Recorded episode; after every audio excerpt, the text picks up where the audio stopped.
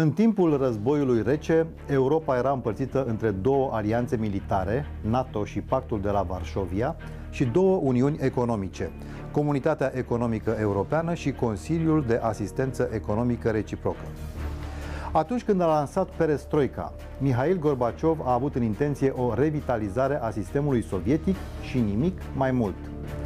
Doar că a pierdut controlul, ceea ce a permis, pe de o parte, prăbușirea Imperiului Sovietic, iar pe de alta, transformarea radicală a ordinii mondiale post-belice.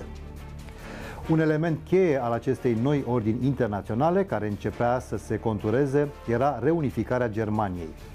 Gorbaciov s-a opus inițial integrării Germaniei Unite în NATO. El a cerut de mai multe ori, în timpul negocierilor, ca ea să se alăture pactului de la Varșovia, o soluție inacceptabilă pentru Helmut Kohl. În fața acestei opoziții, Gorbaciov a sugerat ca Germania să devină neutră, în afara oricărui sistem de alianță, dar tot el a acceptat argumentul că tocmai această neutralitate îi va permite Berlinului să se reînarmeze inclusiv nuclear pentru a-și asigura securitatea. Și atunci, noul stat german reunificat era mult mai greu de controlat decât o Germanie inclusă într-un sistem de alianțe. Dincolo de această problemă, Europa mai avea o situație neclară. Noua structură de securitate. Sovieticii au înaintat două propuneri. Prima a fost eliminarea NATO și a pactului de la Varșovia și înlocuirea acestora cu o organizație pentru securitate și cooperare în Europa, OSCE. A doua a fost ca țările din blocul estic să rămână neutre din punct de vedere militar, după modelul Finlandei, Niciuna dintre aceste propuneri nu era acceptabilă. În consecință, s-a decis o adaptare a arhitecturii de securitate deja existentă, inclusiv NATO, la noile realități. Dar dacă deciziile luate în anii 1989-1991 pot fi de înțeles ținând cont de fluiditatea evenimentelor, din perspectiva timpului, ele au avut un efect pervers. Rusia a fost eliminată de facto din instituțiile europene, alimentându-i se astfel dilema de securitate și implicit discursul despre umilirea rusă practicat de actualul regim de la Moscova. Controversele acute ale vremurilor pe care le traversăm cu toții astăzi sunt, pe de o parte, dacă a existat sau nu o promisiune făcută de oficialii occidentali sovieticilor de a nu extinde NATO dincolo de granițele Germaniei și, pe de alta, dacă temerile noastre legate de izbucnirea unui conflict nuclear se vor adeveri. Despre toate acestea în continuare la Omul și Timpul cu domnul general în rezervă Adrian Părlog, profesor asociat al Academiei de Studii Economice din București și al Universității Babeș-Bolyai din Cluj-Napoca.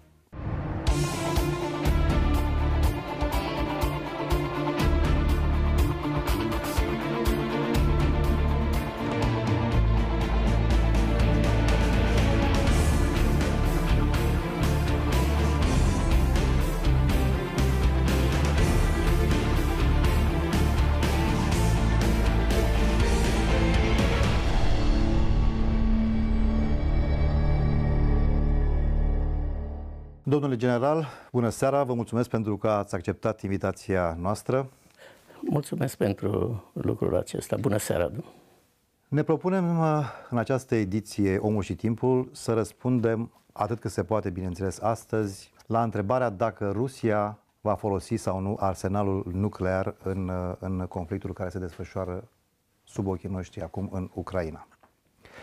Și aș vrea să pornim de la studiul pe care l-ați publicat în luna martie, și în care ați venit cu câteva uh, ipoteze. Suntem în momentul uh, de față într-o zonă de tip uh, punct de întoarcere a relațiilor de securitate uh, nu numai regionale, ci și globale, urmare a noii abordări pe care Federația Rusă a încercat să o impună comunității internaționale practic începând cu anul 2021.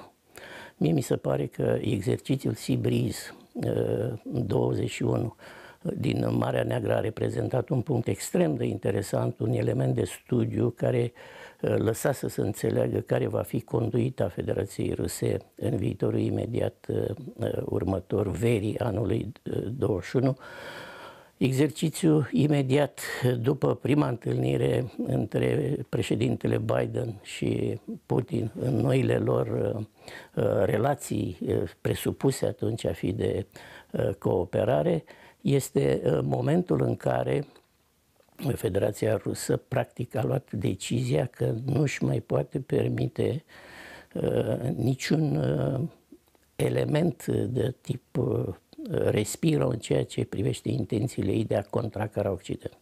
Sfârșitul anului 2021 și începutul anului 2022 au reprezentat împreună uh, perioadele acestea landmark-uri semnificative în ceea ce privește uh, conduita Rusiei în relație cu, cu Occidentul au inițiat, forțat, nu inițiat, au forțat niște întâlniri pe trei paliere și nu amintesc decât locațiile în care aceste întâlniri de tip negociere pe probleme de securitate probleme de securitate referitoare practic la ordinea internațională pe care Moscova nu mai dorește a fi aceeași ca până în 2021. Deci la trei paliere la nivel prezidențial, la uh, Geneva s-a întâmplat, la nivelul relațiilor Rusia cu Alianța Nord-Atlantică la Bruxelles și la nivelul uh, relațiilor de securitate la nivelul uh, OSCE Viena. Practic, solicitările Federației Ruse la aceste trei evenimente au fost maximale. Era pur și simplu ridicat la nivel de principiu existențial de către Moscova a ideii că NATO nu mai are în niciun fel acceptul Federației Ruse de a se extinde spre Est. Acest lucru contravine în mod flagrant uh, unor principii pe care țările lumii sau senatale ale Cartei ONU uh, s-au uh, angajat să le respecte. Practic, principiul suveranității, deciziile de securitate fiind apanajul exclusiv al țărilor, al națiunilor. Ori în această uh, idee, practic, atât uh, Ucraina, care era principalul punct uh, de, în tip nod uh, și uh, politica ușilor deschise ale Alianței Nord-Atlantice uh, veneau să fie pur și simplu interzise de solicitările la limita absurdului ale Federației Ruse. Acest lucru, practic, a determinat ajungerea într-un impas, care impas a fost pigmentat de măsuri de o duritate inacceptabilă pentru lumea dezvoltată. Totuși suntem în mijlocul Europei, leagănul civilizației uh, globale uh, dislocări masive de trupe. Aduceți-vă aminte de sfârșitul anului trecut și începutul anului acesta.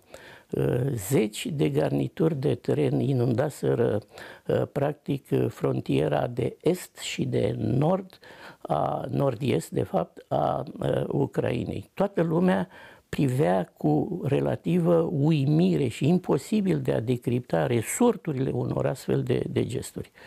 Și a venit ultima întâlnire, practic, din ianuarie la nivel prezidențial Biden-Putin, când Uh, se contura cu claritate ajungerea tensiunilor între Federația Rusă pe de o parte, Ucraina ca principală țintă și Occident, în special reprezentat de Statele Unite și în secundar de Alianța Nord-Atlantică, că lucrurile au intrat pe o turnură extrem de agresivă. Sigur ne aducem aminte că, practic, începutul lunii februarie februarie proiecta quasi posibilitatea vecină cu certitudinea a unei invazii ruse în Ucraina. Cei mai mulți dintre oamenii echilibrați, cei mai mulți dintre analiștii cu opțiuni eh, ancorate în realitățile în care trăiau, au prezis mai degrabă slaba probabil, mica probabilitate de materializare a acestui eveniment. Singurul actor internațional care a avut o altfel de, de linie a fost Washington, Statele Unite ale Americii, care au fost mai degrabă înclinate să accepte apropierea invaziei. Și din acest moment numit 24 februarie, uh, începem să asistăm la un lucru extrem de greu de acceptat ca posibil în logica existențială a relațiilor internaționale. A fost un preambul reprezentat de Georgia 2008, august 2008, uh, care a contrazis pentru prima oară ceea ce se contura la începutul acestui secol, că o confruntare de tip cinetic în accepțiunea clasică a războiului este foarte puțin probabilă, în special în lumea euroatlantică, în lumea dezvoltată rămânea posibilitatea războiilor clasice la nivelul războaielor locale, între entități mai puțin relevante din perspectiva vizibilităților internaționale. Totuși, 2008 a contrazis într-o oarecare măsură această evaluare. A venit momentul 2014, când o acțiune absolut inimaginabilă ca posibilă să se uh, petrece intrarea cu forța fără să-ți asumi uh, responsabilitatea apartenenței la un steag a unor trupe de tip forță de impunere a unei decizii, decizie ce urma unui referendum ilegal organizat, a determinat practic amputarea unei porțiuni din teritoriul unei țări, în cele mai mari țări europene, cel puțin din perspectiva numărului de kilometri pătrați, peste 26.000 de kilometri pătrați. Acolo cred că este una din uh, micile erori, dacă mică poate fi uh, o exprimare corectă, pe care Occidentul a produs-o. Pur și simplu a luat act de uh, gestul absolut de neimaginat și a ripostat cu un lanț de sancțiuni. Sancțiuni mai mult sau mai puțin uh, eficient. Cum s-a ajuns aici? Și aș vrea să ne întoarcem la momentul destrămării Uni- Uniunii Sovietice, 1991. Uniunea Sovietică sucombă, nu intrăm în amănunte. NATO, o structură militară creată tocmai pentru a apăra spațiul occidental rămâne fără un adversar, pentru că se, desfa- se destramă și tratatul de la Varșovia și ne-am fi așteptat ca lumea să trăiască în pace. Suntem la 1991, iată că n-au trecut decât 30 de ani și suntem în fața unui război care poate căpăta dimensiuni mondiale. Ce s-a întâmplat din punct de vedere militar, dar aș vrea să vă întreb poate mai mult sau în același timp ce s-a întâmplat din punct de vedere diplomatic în Europa și în lume. Suntem în pragul unui război, se vorbește din nou de un război nuclear. Eu cred că explicația uh, scurtă uh, ar putea să fie sintetizată într-o dezvoltare a unui binom. Relația existentă între capitulare și armistițiu. Pe de o parte, Occidentul, fără ca undeva să fie statuat a interpretat uh, gestul uh, URSS-ului de a accepta ceea ce s-a decis într-o localitate din Belarus, practic. Uh, disoluția URSS-ului și imediat au etichetat, au etichetat acest eveniment ca practic o capitulare a Uniunii Sovietice aflată într-o confruntare strategică cu lumea euroatlantică, cu lumea occidentală.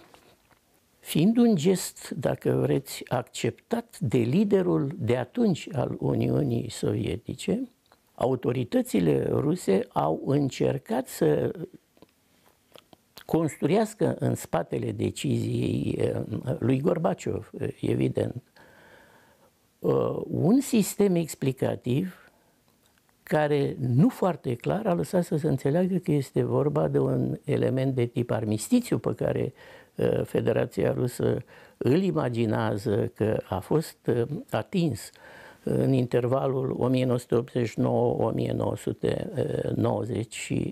1989-1991. Din această lipsă de înțelegere bilateral explicitată, bilateral acceptată, a început dacă vreți, declinul ca entitate statală modernă a Uniunii Sovietice ulterior a principalului stat succesor al Uniunii, a Federației Ruse, în sensul că pilonul existențial al oricărei țări de pe pământ este reprezentat de potențialul economic și ulterior de alte considerente a ceea ce definește puterea unui stat. E vorba de dimensiunea, pe lângă cea economică, dimensiunea diplomatică, dimensiunea informațională și dimensiunea militară.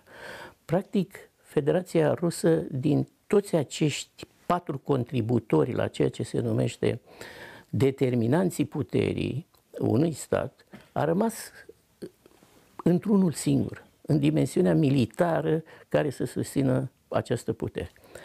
Cel mai destructiv act negativ înregistrat de Federația Rusă în perioada imediat disoluției URSS-ului l-a reprezentat 1.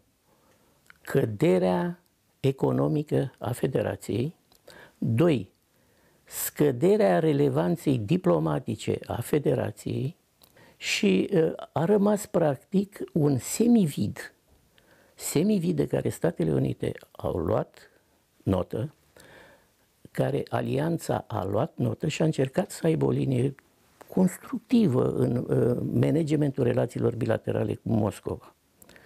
Din această perspectivă, eu cred că principala greșeală strategică motivată de relativă lipsă a bunelor intenții profunde pe care Moscova ar trebui să le uh, afișeze în relația cu Occidentul, eu cred că rezidă în modul în care a înțeles să gestioneze ajutorul de multe sute de miliarde de mărci germane care au fost pompate dinspre Germania spre Federația uh, Rusă și uh, ajutorul, între ghilimele, de mai puține miliarde, dar și acelea situate undeva în jurul a unei sute de miliarde de dolari pe care Statele Unite le-au oferit ca ajutor pentru ca Moscova să gestioneze constructiv pentru uh, lumea internațională, pentru lumea globală, a arsenalului său militar excesiv de dezvoltat, multe dintre elementele acestui arsenal ajungând la așa numitele uh, cimitire nucleare. E, de aici încolo încep toate uh, dificultățile acestui uh, tandem, uh, Federația Rusă pe de o parte, Occidentul pe cealaltă parte, în care, în afară de discrepanța de înțelegere între Um, capitulare și armistițiu, apare discrepanța între bune intenții efective, dovedite cu ajutoare financiare uriașe din perspectivă cantitativă, și maniera în care Federația Rusă a înțeles să folosească această sumă imensă de, de valută pe care în cea mai mare parte a, a, a scăpat-o în ceea ce se numește în limbaj argotic modul în care, în faza incipientă, capitalismul prinde rădăcini într-o societate aflată în tranziție de la o formă de organizare la o altă formă. Așa au apărut uh, vestiții uh, profitori ai disoluției URSS-ului. Uh, Taipunii și silovichii un grup restrâns cu putere financiară uriașă dobândită într-o altă logică decât logica acumulării de capital pe care cu științele economice ne-o povesteau ca fiind fezabilă. Asistăm la un uh, război convențional pe de o parte, asistăm la un război economic pe de altă parte, vedem ce se întâmplă acum cu, cu gazul rusesc, cu iminența unei ierni pe care noi n-am mai trăit-o de, de atâția ani, de la, poate de la al doilea război mondial. Aș vrea să ne spuneți, plecând de la aceste lucruri, de ce se introduce din nou în discursul public problema unui atac nuclear? Eu cred că manipulările care au loc în acest spațiu pe subiectul pe care dumneavoastră îl propuneți ca și element de discuție între noi doi în acest moment, au beneficiat de niște condiții favorizante. Pe scurt și fără să dezvolt, se exploatează urmările pandemiei de COVID-19, care pur și simplu a bulversat stabilitatea securitară, cel puțin a tuturor statelor europene și a Statelor Unite. Cel puțin. Dar și a multor alte state din uh, Eurasia. Al doilea element pe care vreau să-l luați în calcul este dezvoltarea post-pandemică a unor crize în cascadă, reprezentate aceste crize de distorsiuni în lanțurile logistice de aprovizionare globală, de perspectiva crizei economice la nivel valutar, bancar, de o criză de încredere în ceea ce se numește continuarea acceptării referențialului numit dolar ca și element la care se raportează întreg comerțul exterior global, perspectiva deloc liniștitoare în condițiile unei, unor trepidații masive în zona uh, decontărilor, a unor uh, noi dimensiuni oferite de criza în domeniul încrederii urmare a eficienței și eficacității tehnologiilor digitale.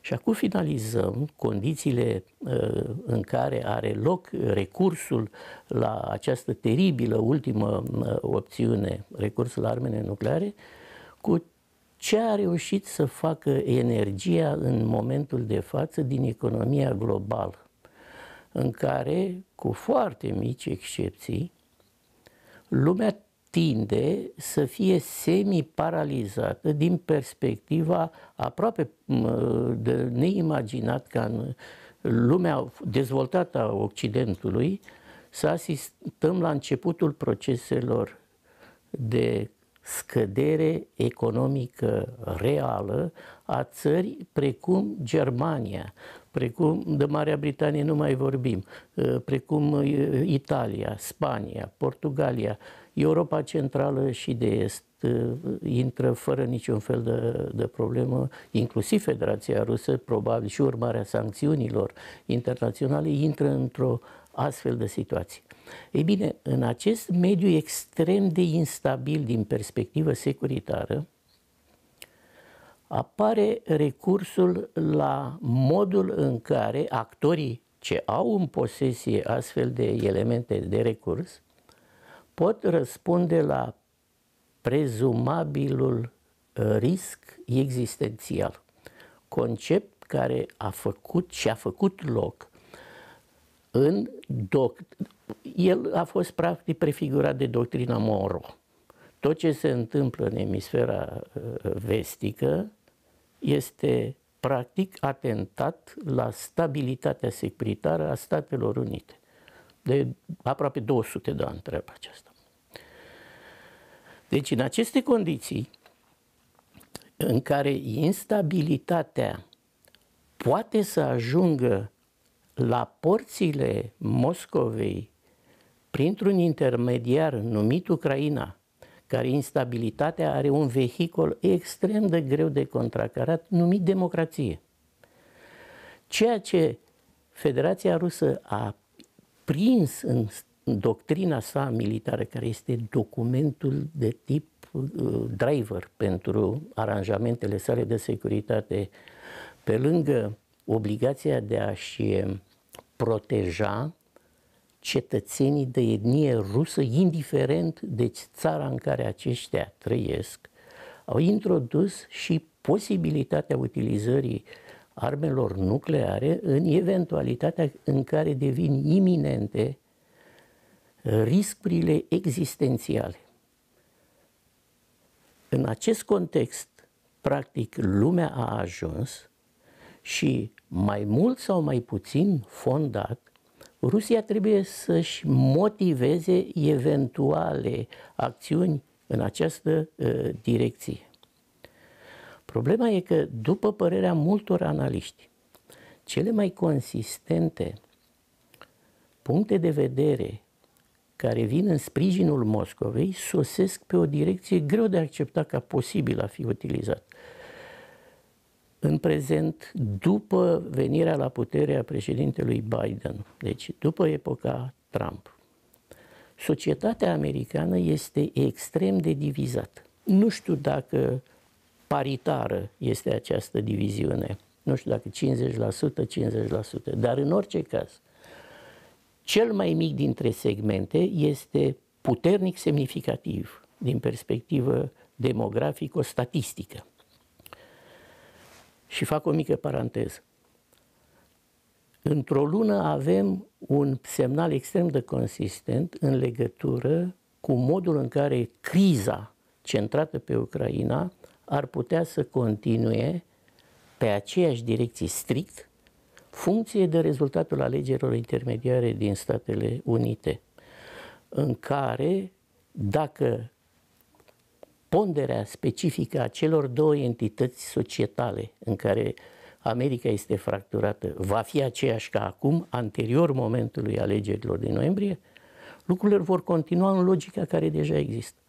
Dacă una dintre părți va câștiga semnificativ în logica unor jocuri cu sumă zero, atunci partea câștigătoare va avea drept de preemțiune asupra politicii externe pe care o dezvoltă cealaltă parte din Statele Unite.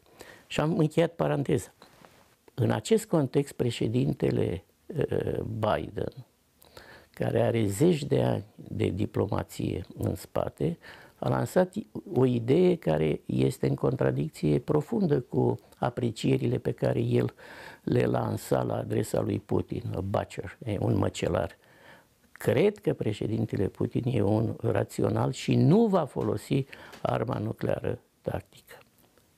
E o schimbare de nuanță, în sensul că lasă loc unei ultime șanse a negocierilor bilaterale Washington-Moscova să găsească o linie de compromis. Linie de compromis care se circumscrie unei linii de conduită pe care și Washington și Moscova o au, aceea a tergiversării amenințărilor. E o, o abordare strategică de tip nou. Nu devoala ca și angajament ferm materializarea unei intenții pe care o ai. Gestionează-zi intențiile într-o logică a influențării adversarului. Ori treaba aceasta conferă momentului acesta niște dificultăți uriașe momentului utilizării posibile. Eu continui să cred că uh, evaluarea pe care eu cu modestie am realizat-o în martie continuă să, să rămână în picioare, în sensul că e mai degrabă depărtată decât apropiată posibilitatea sau mai ridicat, e mai degrabă coborâtă decât ridicată probabilitatea recursului la arme nucleare tactice, evident, de către Federația Rusă și nu se știe uh, cum va reacționa uh, Statele Unite, NATO, într-o astfel de, de alternativă. Domnule general, pentru finalul ediției din această seară Omul și Timpul, aș vrea să ne mai decriptați câteva dintre lucrurile la care trebuie să fim atenți pentru a înțelege cât este posibil ce se întâmplă în, în jurul nostru, ce se întâmplă în jurul României, de exemplu. Ne-a spus să fim atenți la alegerile americane din noiembrie. La ce să mai fim atenți? Vă propun să judecăm lucrurile cu mai multă circunspecție legat de modul comportamentului real al lumii occidentale după ce va trece iarna anului 2022-2023. Cred că iarna uh, ce bate la uh, porți acum va reprezenta un alt element de tip uh, landmark, alt, altă piatră de, de hotar în ceea ce privește modul în care statele vor înțelege să continue abordarea crizei ucrainiene modul în care statele vor înțelege să continue ceea ce Federația Rusă utilizează ca și bâtă uh, instrumentul energetic. Vă sugerez să fiți de acord să ne mai uităm la începutul procesului de rearanjare a ordinii uh, internaționale. Încep să se constituie nodurile unui viitor graf care va defini aranjamentele de securitate globală. Principalele noduri pe care eu le văd în acest moment, în afară de cele patru clasice, uh, SUA, NATO, uh, China, Federația Rusă, UE uh, și în special Germania în cadrul UE-ului, apar noi noduri reprezentate de India, alt nod va căpăta consistență crescută aranjamentele care tind spre o zonă de abordare și a securității. În zona BRICS, OCUSUS, aranjamentul care include Australia, Marea Britanie și Statele Unite ca un alt element ce se va constitui într-un nod al viitorului graf de securitate. Și foarte îngrijorător pentru viitorul stabilității globale, eu cred că îl vor reprezenta aranjamentele de nivel mai mic, cu o componentă cinetică, cu o componentă de forță mai mică, dar cu impact uriaș. Aranjamente tehnologice. Deja Statele Unite construiesc o nouă alianță în domeniul tehnologiei focusată pe semiconductori. SUA, Taiwan, Japonia, Corea de Sud. De ce se constituie acest nod al viitorului graf al securității? Pentru că ceea ce dezvoltă China și Statele Unite au luat notă în momentul de față, e legat de o nouă înțelegere a utilizării instrumentului digital ca și instrument de influență via dezvoltările 5G, dezvoltări de care Federația Rusă nu e foarte departe. Cele mai puternice conexiuni în lumea colaborării tehnologice dintre China cu o altă țară de pe pământ, în ceea ce privește, repete, 5G, tehnologia 5G, sunt cu Rusia. Huawei are cinci centre puternice de dezvoltare tehnologică în Federația Rusă. Vă rog să vă uitați cu atenție la un alt noduleț cu impact asupra ultimelor două pe care le-am spus eu, grupul țărilor care dețin rezerve mari, în special de titan, instrumente esențiale în ceea ce prefigurează stocarea de energie și instrumente esențiale pentru, cu implicații în industria semiconductorilor. Sunt țări din America de Sud, care țări din America de Sud au o foarte mică apetență către lumea occidentală și un pic mai mare apetență către Federația Rusă. Și foarte delicat, un nod consistent care contravine doctrinei Carter. Dacă mai țineți minte, după invazia URSS-ului a Afganistanului în 79, Statele Unite au reacționat cu lansarea doctrinei ce purta numele președintelui de, a, de atunci, în care făcea Statele Unite din Orientul Mijlociu o problemă de securitate națională și mizau pe relațiile preferențiale pe care Arabia Saudită, cel mai mare exportator de petrol, le avea cu SUA.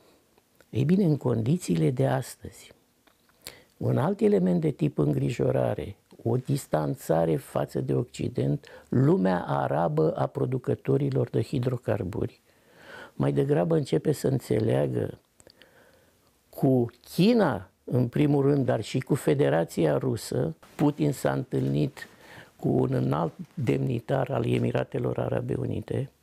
Nu uitați că în acest an 2022, actualul, proaspătul prim-ministru saudit Bin Salman prințul moștenitor, a respins o cerere de vizită a secretarului de stat american în Arabia Saudită, a determinat practic prezidentul american pe Joe Biden să facă o vizită în Arabia Saudită, unde a luat act mai degrabă de un refuz de conformare la cererea Washingtonului a politicii în ceea ce privește extracția de hidrocarburi saudită.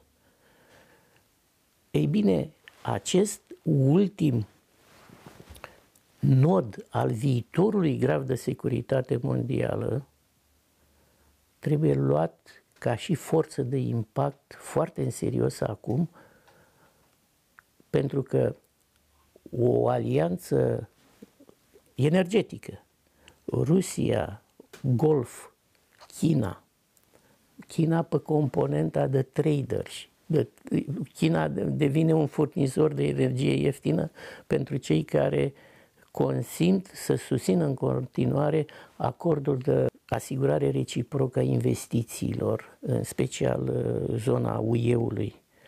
Extrem de delicat în perspectiva vazi sigură, nu a eșecului, dar în orice caz a îndepărtării limitei dreapta reprezentată de vestitul Green Deal. Sunt câteva renunțări la conduita Uniunii Europene care pune sub foarte mare semn de întrebare Comisia Europeană acum.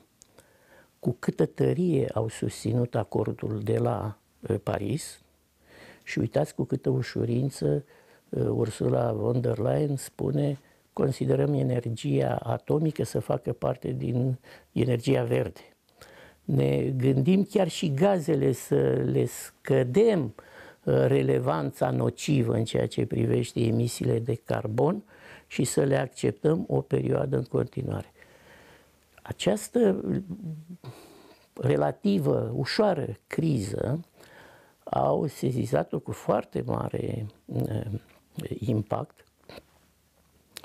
Analiști de la Politico, versiunea germană a publicației de foarte mare impact, în care au avut uh, un uh, epitet, un calificativ nu foarte măgulitor uh, pentru președinta Comisiei Europene.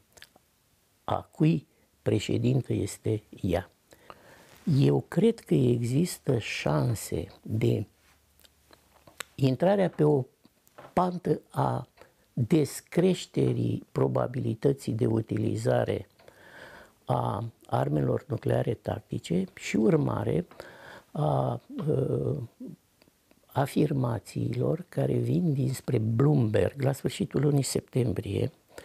Un uh, analist uh, care este editorialist la Bloomberg și editorialist la Financial Times propune ca și conduită Occidentului să-și asume riscul